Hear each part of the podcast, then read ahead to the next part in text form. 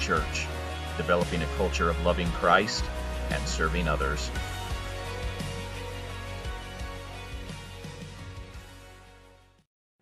It is good to be here. Last week, uh, Katie and I, we took off for Butterfly Lake in the Uintas. Um, and it was great uh, to be out in God's creation, you know, and just spending the holiday with each other. And I'm thankful for Jed bringing the word last week, and uh, the worship team did such a great job. It's fun to see Joey uh, just being up here and being involved in worship. And this was the first time. I mean, you know, you're in a transition when you start going camping without your kids. Joey was here and we were camping. And, uh, you know, that was a, I kept saying, Joey, come on, come camping, come be with us. And boy, she just loves worship. She wants to be here. So, don't know what to say about that. it was great. It was great that she was here and loves, loves being. Let me just say, I will say, I am thankful that we're part of a church where my kids want to be here with you. That makes me feel good because I know that not only Katie and I are being loved, but you're loving my kids in a way that says, hey, I want to spend time at church because that's a good thing. And I just want to say thank you. As a parent, thank you for loving my kids. And, uh, and I'm just so appreciative that we have that together. Hey, listen, there's uh, a lot going on. You can see our uh, discipleship groups, interest groups, influence teams, all that kind of stuff. You want to be involved? We want you to be involved. You want to make a connection. You want to have some relationship with friends. This is the place to do it. We, this, today is our launch Sunday where all of these things are happening this week. And I just want to encourage you discipleship groups is going to be following the John series that we're starting today. So if you're new with us today, we're starting a brand new series and we're going through the book of John. And we're going to take a few months going through this, and it's going to be good. And the discipleship groups takes what's being, uh, the scripture verses that are being brought here, we bring it in a topic of conversation here, and then we bring it into a relationship level there where you're able to dialogue, ask questions, and just bring it into life application in, in your week uh, through discipleship groups. So, if we would talk about discipleship, that's how we do it. That is a big, big way, and that's a primary area of our church. And uh, I'm thankful for all the discipleship groups that are happening and going on. So we are starting with uh, John chapter 1. You know, you can turn there. You can put your finger in your page there or put that on your phone and keep that reserved. We're going to head over there, John chapter 1, verse 1. Um, and I want to kind of intro John. John is what you call part of the Gospels. Gospel is literally translated the good news. The good news is of Jesus Christ, correct? And when somebody says the good news, you're actually saying uh, the gospel. That's, that's the word in Greek that we're saying, the good news. And uh, the good news of Jesus is good. We are here to hear some good news. How many of you know that, that whether you're listening to CNN or Fox, you're not listening to good news all the time, right? But you come here, you're always listening to good news. Because we always preach the good news of Jesus Christ.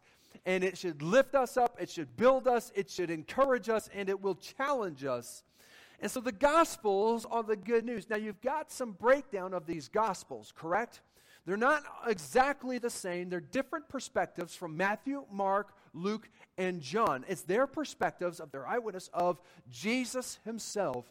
And they tell a lot of the same accounts and the miracles and the things that happen in the, in the Gospels, especially. Now, we're going into some theological stuff here because John sets it up this way the, the synoptic gospels, see together is what synoptic means in the Greek. It's those three, Matthew, Mark, and Luke, see very closely. So when you read those three books, you are some interpretation. They're very similar. You're getting a pretty good perspective of the, a lot of the same things that they witnessed together. Now, John does the same thing, but it's also distinct in the person of Jesus and the, almost more of a, a relational aspect of Jesus. And there's a few more things in there about Jesus that we discover. But each one has its own focus, right? Now, there's a focus that happens within these Gospels that Matthew, Mark, and Luke, John, they kind of emphasize.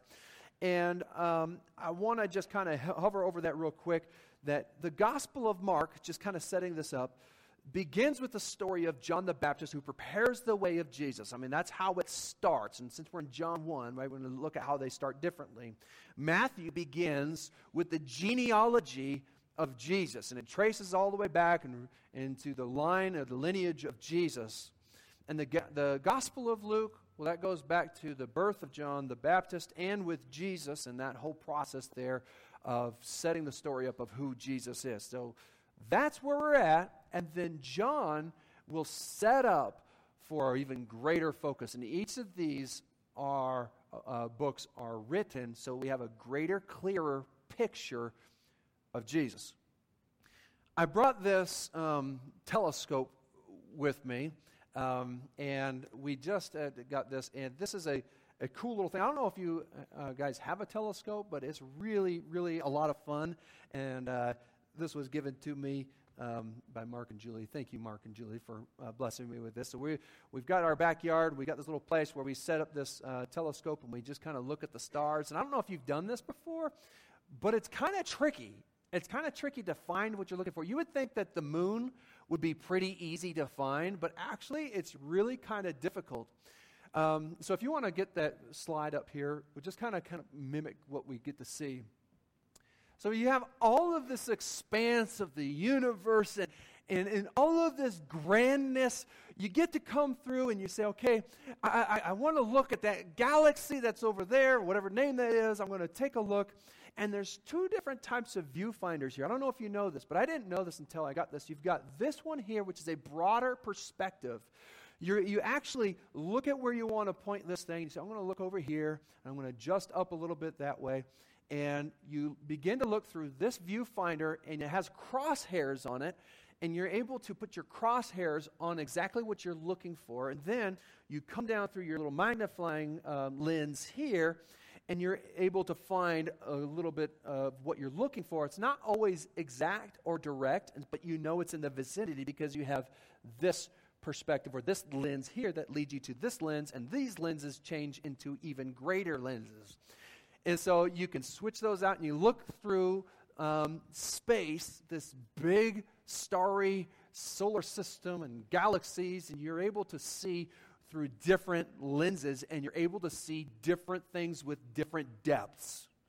Are you hearing where I'm going with this? Tying it into the Gospels, there are different lenses that we get to see and uncover and visualize and be able to uh, look at the beauty and the wonder and the awestruck awesomeness of Jesus. It is so phenomenal to be able to look at Matthew and read the genealogy of Jesus, right? You're getting into the DNA of humans and you're seeing God in the smallest molecule and you get to see how big God is through the through how small things are and intricate and how big God is in creation. Then you get a look at something like this and look how big God is. And then you even look even further, something as a dot that you can't even see with your naked eye, and begin to see how big God is. God is amazing, isn't He? And the more that we discover, in fact, science discovers, the greater proof we have for the existence of God. And I love this. And we go out there, and Jackson and I, and I was, I was looking at the Joey too, uh, um, but we'll, we'll go out there and I'll look at this and I'll take my time. It takes me about 10 minutes to find the moon. That sounds weird, but it, it's hard for me to find the moon, set everything up. And I got it just perfect. I said, Katie, you got to come look at this. Come out there, come look in there. And she's like, I don't see anything. I had, I'm like, I had it set up and I couldn't figure out why uh, I was missing it in this focus here. Well, I forgot that our system is like in motion, right? so you have it set here, the moon still moves, or we do, you know. And uh, so this is a good analogy of us that, hey, the Word of God is living, it's active, and it's sharper than any double edged sword. And we are to search and to find the movement of God. And when we seek Him, we will find Him. Sometimes it takes a few lenses to get the full picture of what he's talking about. Right, amen? The communication of God's word to us.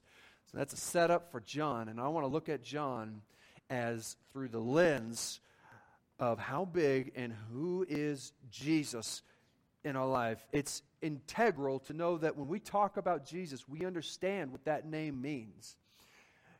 And that we understand that Jesus is more than a good teacher, more than a prophet, but he really is God. And John wants to communicate that to you today and to all of us. So let's let John preach for us as we look at verse 1. And I'm going to have you maybe interact with me just a little bit here, just kind of keep us on, the, um, on our toes. In the beginning was the Word. Say the Word. Here we go. In the beginning was the Word, and the Word was with God, and the Word was God. He was with God in the beginning. Say the beginning. Jesus is the Word. The Word is God. The Word was with God, and He was in the beginning.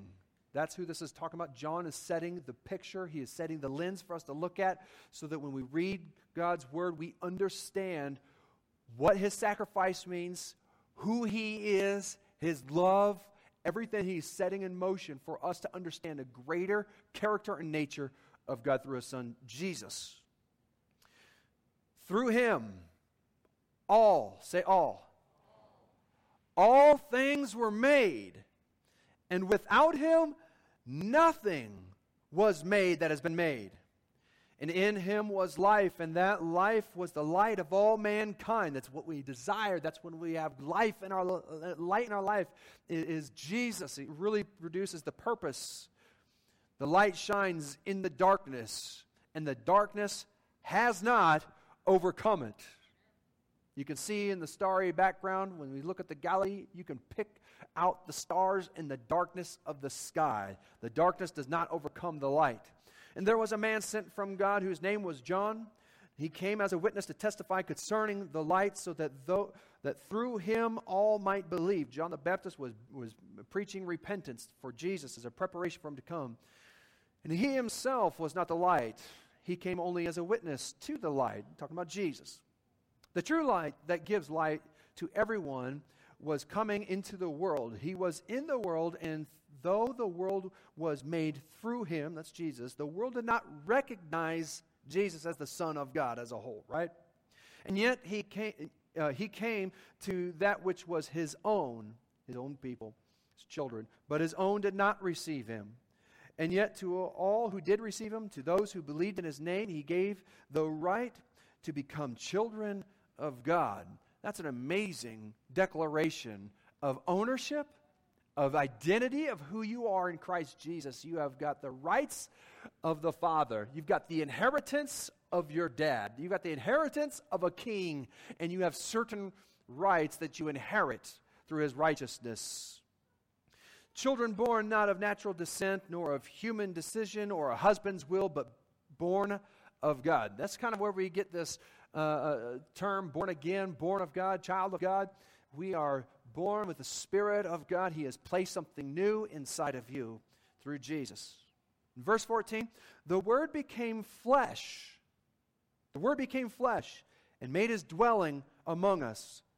We've seen his glory, the glory of the one and only Son who came from the Father, full of grace and truth. Say, grace and truth.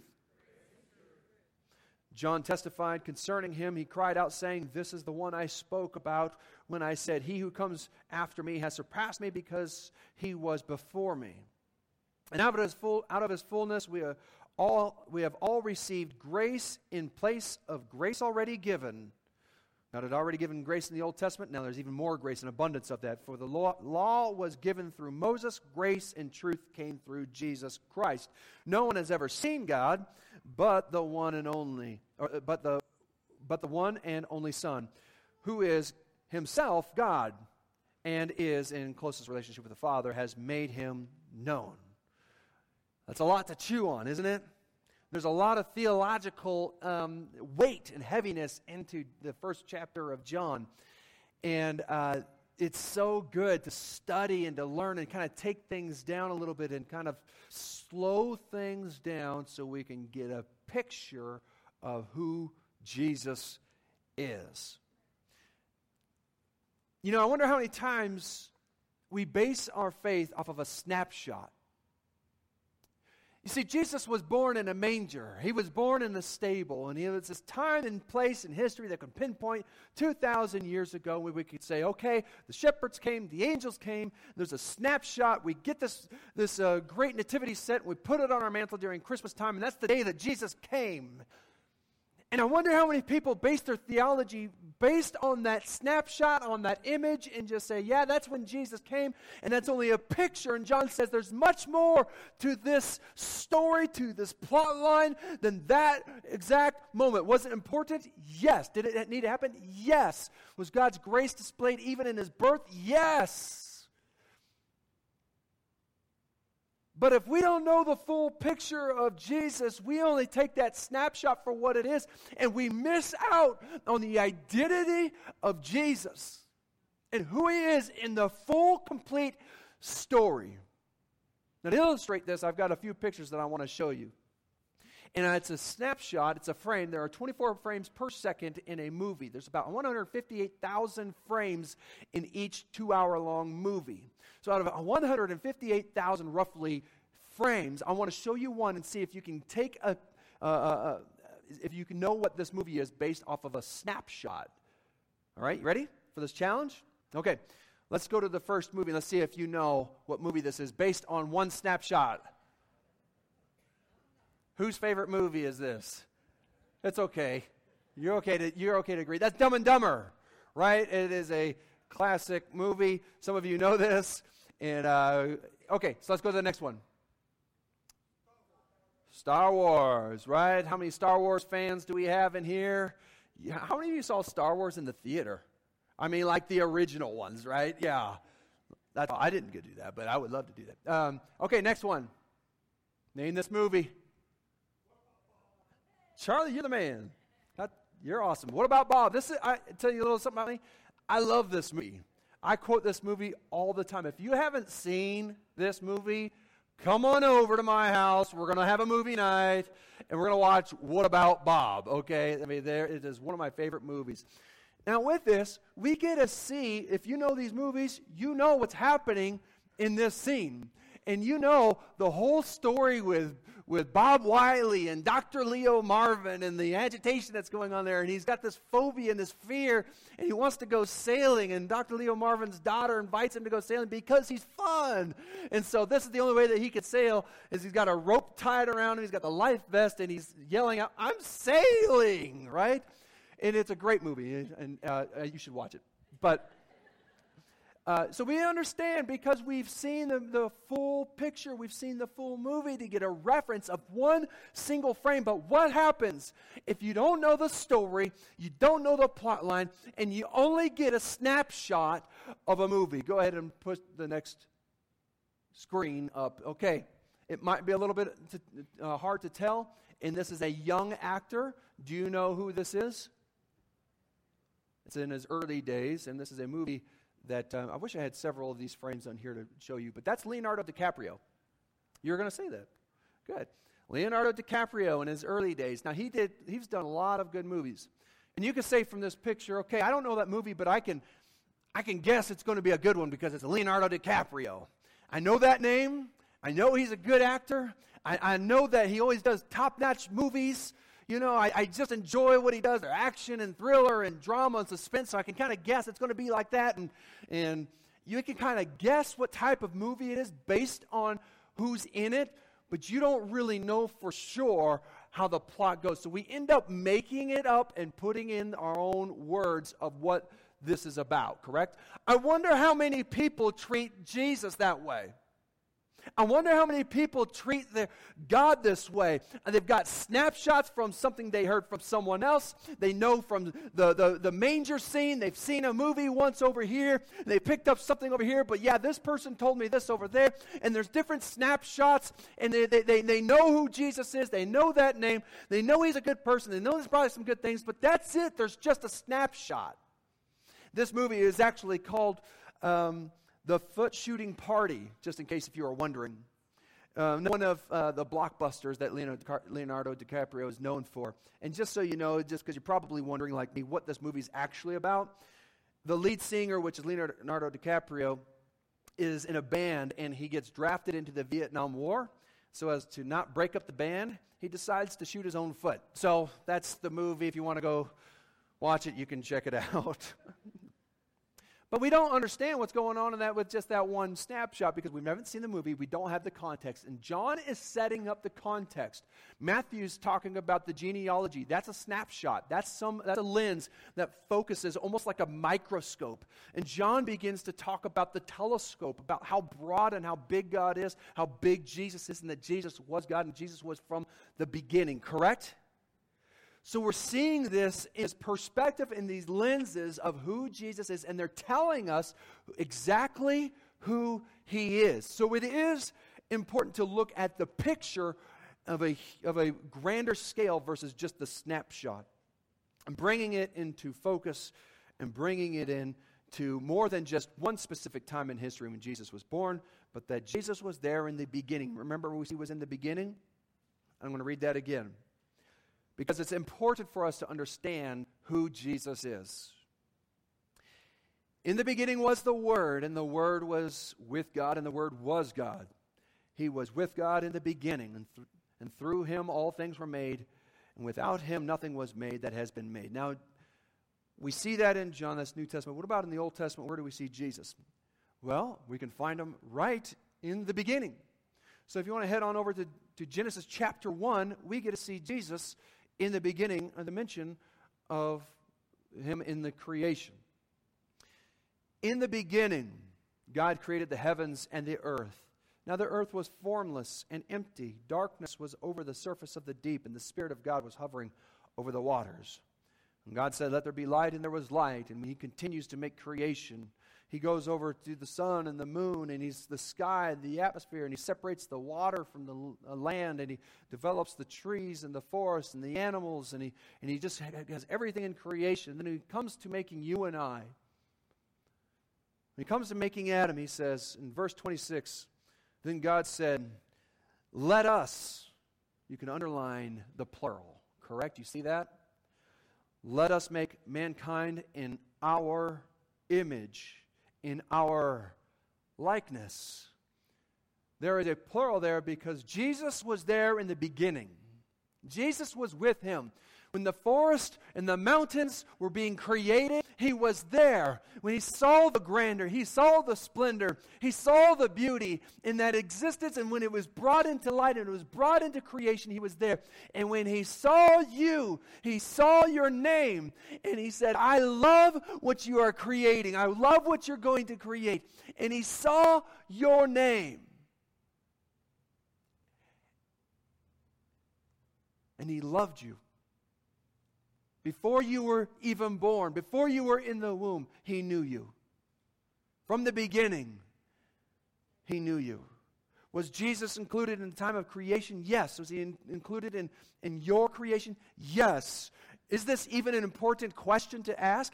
Yes, and absolutely amen. Why? Can't I just believe in Jesus as God's Son and, and He was a created being? Unfortunately, that distorts the truth of who Jesus is. And if we distort the truth, we no longer have truth or absolute truth. We have a portion of it, and a portion of truth is really just another segment of a lie.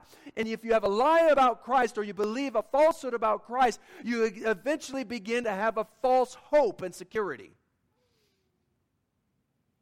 If Jesus was not there, then he would not be God, and therefore hold no divinity or hold no power or nor, nor, nor any value because he has been created. If Jesus was created, he would not have been a sufficient sacrifice to redeem sins committed against God because nobody is perfect. No, not one. Even the best person would have faults. And you can't make a redeeming case in the legal sense of somebody who murdered to say, okay, I'll step in in place. I haven't murdered anyone, but I. You can't trade bad for bad.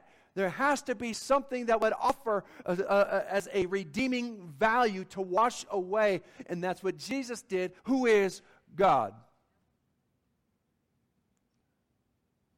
But does it really matter whether or not we believe that Jesus is God? Yes, it does. Because a false understanding of Jesus erodes the authentic relationship with the Father. They are in relationship with each other, and our relationship with the Father is dependent upon the relationship of Jesus. The identity of Christ is of utmost importance because it's where we carry our identity if we get the name wrong of who we identify with, we are carrying around a different identity than what God had intended you to carry. And he says, I have placed a spirit, my spirit, in you. I'm going to clothe you with my righteousness, the righteousness of Jesus. And you don't believe that Jesus is God, then that is not much righteousness at all. I'm afraid of what we preach and teach in our culture of Jesus just simply being a good man, a good teacher, a good prophet, and not really the only Son of God. And the Son of God is God. He is not just something that was created, He was there from the beginning, and He is the one that was only sufficient to give us all of His grace and truth and forgiveness through Him. And what do we have because we believe in who Jesus is? What do we gain? What do we possess? What's the benefit? What do we have? We gain freedom in Jesus Christ. That's what he came to give. In verse 14 in John, we get to see this. The Word became flesh and made his dwelling among us, right? That's the Christmas story. We have seen his glory, the glory of the one and only Son who came from the Father, full of grace and truth. We said that together. This, the grace and the truth. This is paramount. This is central. This is what we focus on. This is what Jesus focused on for us is to give us truth, which the Pharisees distorted the truth. And Jesus said, I want you to have truth about who I am and the relationship with the Father that I will give you, and not about what the institution of the church or religious leaders can give you. So he's breaking that down and giving us grace and truth. What is the truth? We are all sinners, destined to die. And we all are in need of His grace. That is a free gift that is received through faith. Amen? A very popular verse, and some of us have it memorized, and it's Romans 6.23, and it just spells this out very clearly for us. For the wages of sin is death, but the free gift of the gift of God is eternal life in Christ Jesus our Lord. He reiterates who Christ Jesus is the Christ, the Messiah, our Lord, our God. It is the free gift through Him who He gives freely to us, the Father, who Jesus had died for everyone. And all have sinned and fallen short of the glory of God. In Romans 5 12, therefore, just as sin came into the world through one man, that's Adam, right? And through and death through sin. Sin is death. Death comes through sin. And so death uh, spread to all men because all have sinned. We are destined to die if we don't have Jesus. And we cannot earn that on our own. It is only received by His grace, and that's the truth. And this is what He has given to us freely. And how do we receive that? Through faith and faith alone faith in God's goodness. Sometimes we struggle with that. Struggle with God. Are you, are you really that good who you say you are? Struggle with, do you struggle with the forgiveness? Can He really forgive you? That's where faith comes in and say, God, I'm going to believe and I'm going to trust outside of my emotions and I'm going to trust what your word says and your promises said I'm forgiven. And I am going to live my life as if I believe what you say about me and not what I say or what I can remember. Amen? That's good, isn't it? Because Jesus is God and what he has done is sufficient and it is good for us. That's the gift. Romans chapter 3 kind of spells this out and the grace and the love that he has for you. And this is in the Passion Translation. I just love the Passion Translation, just to be honest. It's a great poetic um, translation, and it, I love how it says it here.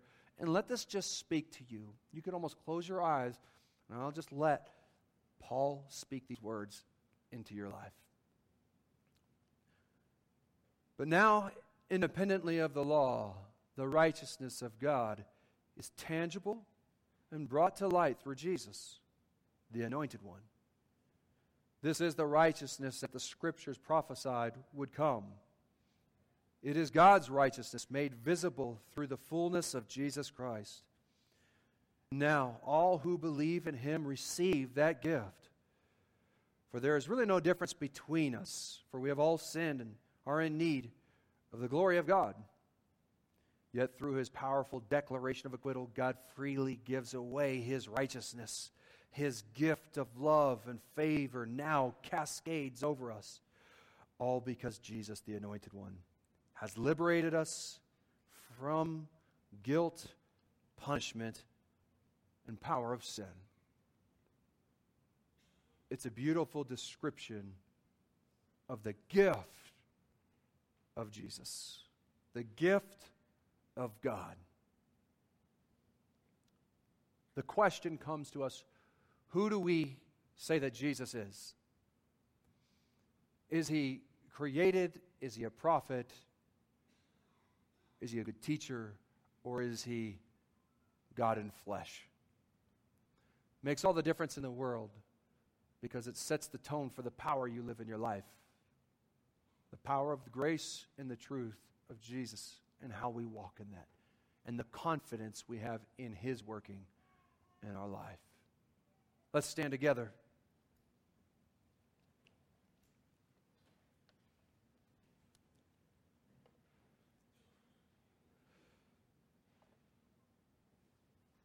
In Matthew 16, there's an incredible interaction be- between Jesus and the disciples, and he's sitting with them, and Jesus knows what's being told, told or the word that's being spread about him and who he is, and, and he simply just gathers the disciples together and, and says this Who do people say the Son of Man is? He was talking about himself. As they're sitting there, he asked them this question specifically to see how what their answer would be. And they replied, Well, some people say that you're a prophet of Jeremiah, or you're a good teacher, or some say you're Elijah, or some say from John the Baptist. And they give all sorts of answers that the culture was giving them, right? These snapshots of maybe this scene or that scene, or maybe what that is. And, and Peter kind of pipes up because Jesus just asks him, just like he's asked you or asking you right now, he says, But who do you say that I am? I know there's a lot of different ideas about what people are saying about Jesus, but what about you?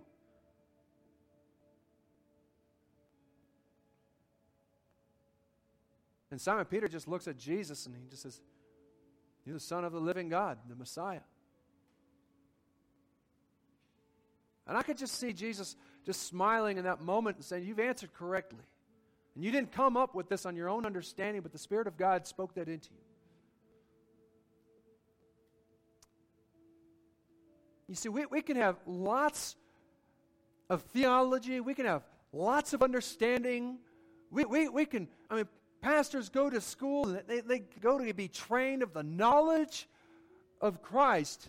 But there's something deeper that Jesus was asking the disciples outside of all of these snapshots, outside of all of this stuff that we could think who Jesus is. But who do you say that I am? Almost the most personal question. Can you imagine what that would be like if Jesus was right in front of you and just looked you in the eyes and said, Who do you say that I am? so profound, and I guarantee you, he never forgot that moment. Those disciples were there, and Jesus was speaking into their heart, speaking into their mind. They heard the tone in his voice. The question is still today, today the same as it was yesterday. Jesus is still asking every single person in here, Who am I to you? Paul said, The thing that I want most is to know Christ more. And this is a man who wrote a lot of the New Testament, had the experience, had been healed, and miracles, was preaching, and all this incredible stuff happened. And yet he still wanted to know God more. He still wanted to know Jesus more. And so we never get into that point of saying, I know him enough. And Jesus is saying, Yeah, but what about now? Who am I in the circumstance that you're facing right now? Who am I that's standing in your fear? Who's going to face that? Is it me or is it you? Who do you say that I am? Is he God to you in your life? Or has he just been a good teacher to give you some good moral values through his word? Have you been taking him too practically that you haven't experienced the knowledge of a heart transformation in your life? Do you understand what I'm saying? There's great teachings in the Bible, but it's more than that. It's knowing God. We could come to church week after week after week and only have the practical advice of Jesus to make a good life. But what about knowing Him? Who do you say He is in your life? and we break it down and put it into focus and just speaks that to us, it's very personal. Is it life transforming? Is it challenging? Are you in love with your Creator, or is that something that we just say? How do we get past the good teacher?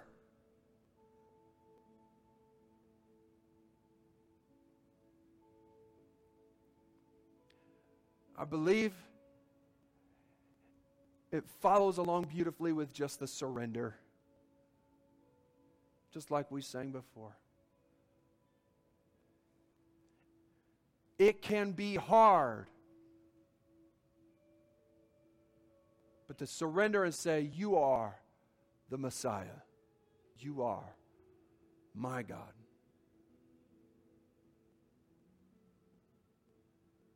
And to let that settle in and what that means of who Jesus is in your life. He is Lord of all. And He transforms us day by day by day. That's the truth of the message of grace. Let's close our eyes, and I just want to ask a simple question.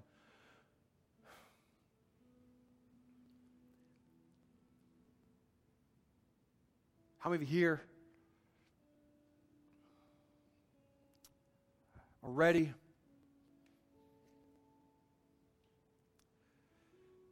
to let Jesus liberate you and empower you to live a life differently than what you're living today? Simply put, letting Him be your Lord, having a relationship with Him. And can I say, just outside of the Christian title, but in the context of the relationship with the God who is asking you the question, Who do you say that I am? And do we trust Him?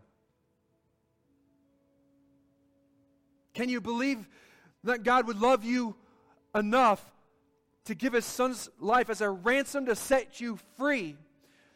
Can you believe big enough that He is created and creating you uh, uh, in the image of God? He's already done it and He's continuing to do that.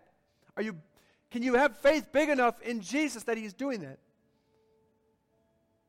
To live in the sometimes counterculture, uneasy truth of his words and saying, you know what? This is difficult for me to live out, but I'm going to do it because he is the Son of God.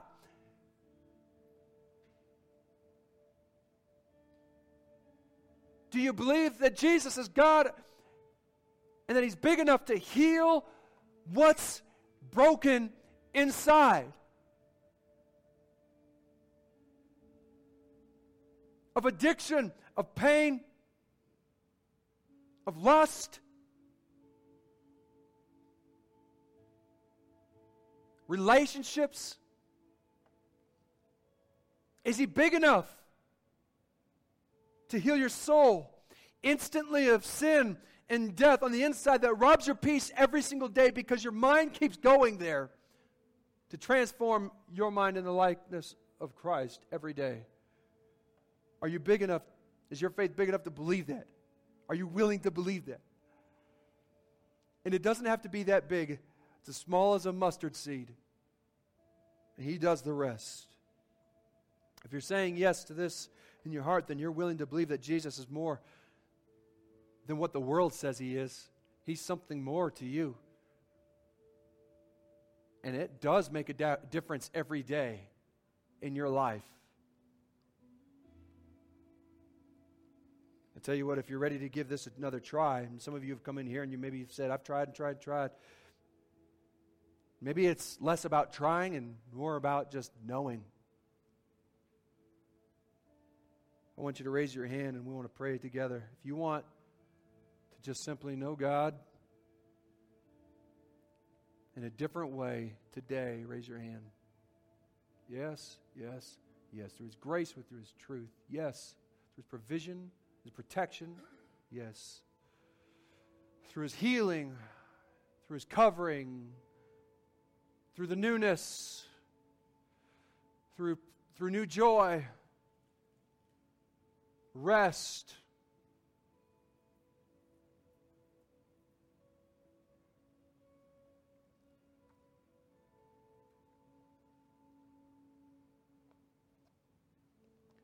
I'm going to ask the church, It's us, to do what the church does. We come with our burdens and we pray with, no, with one another. We, we fight back together so you're not alone. So if somebody was standing in front of you and they placed their hand up in the air, would you please just do me a favor and put your hand on their shoulder? And let me just tell you, this is what we see in the New Testament. They laid hands on each other and they prayed for one another. Where two or three are gathered together in His name, right? Powerful things happen. We just believe that. Can we have somebody over here? Raise your hand if you just rose your hand already before and you want somebody to touch you on the shoulder. Please just raise, uh, put your hand on the shoulder back there. Jeff, can you help me out?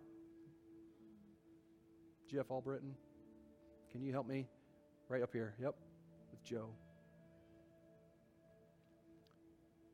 Yep, that's it. Yep. We're simply just standing with you. Did I miss anybody?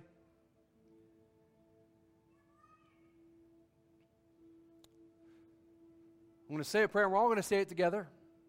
I'm going to repeat after me just a word that God is going to move in us and change us. Amen. We believe in the power, that's why we're here, of Jesus. So repeat after me. Let's pray.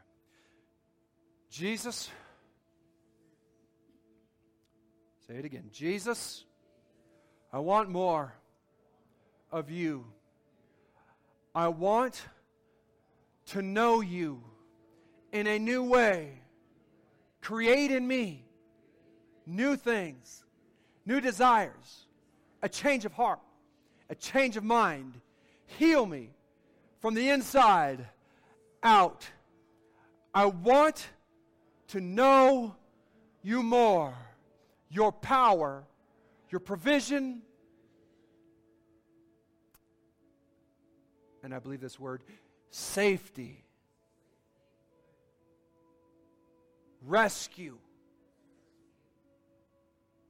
peace in Jesus' name.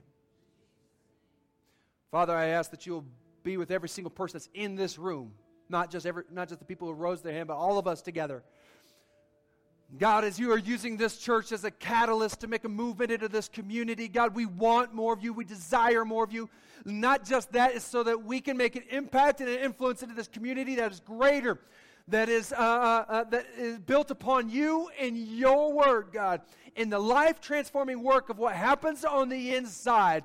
Not to just know you intellectually, but to know you personally. We desire that. And we ask that you'll continue to give us a desire to follow after you more every single day. Bless us with the miracle of your Spirit. Go before us. Change us. We don't ever want to be the same. Today, tomorrow, the rest of our lives, we surrender it to you so that we can be molded into how you want us to be. You are the potter, we are the clay shape us how you would like. We give it over to you this day. All fear, anxiety, and worry is gone in the name of Jesus. And we stand upon the sound, solid word of truth and grace of Jesus Christ that is given to us as a gift. We love you. In Jesus' name we said together, Amen. Amen. Is God good? Let's give him a round of applause. God bless you. You are dismissed. Have a wonderful week filled with His peace and His confidence cascading over your life. We will see you next week. Thank you so much for listening. For more information on Northview Church, please visit northviewutah.com.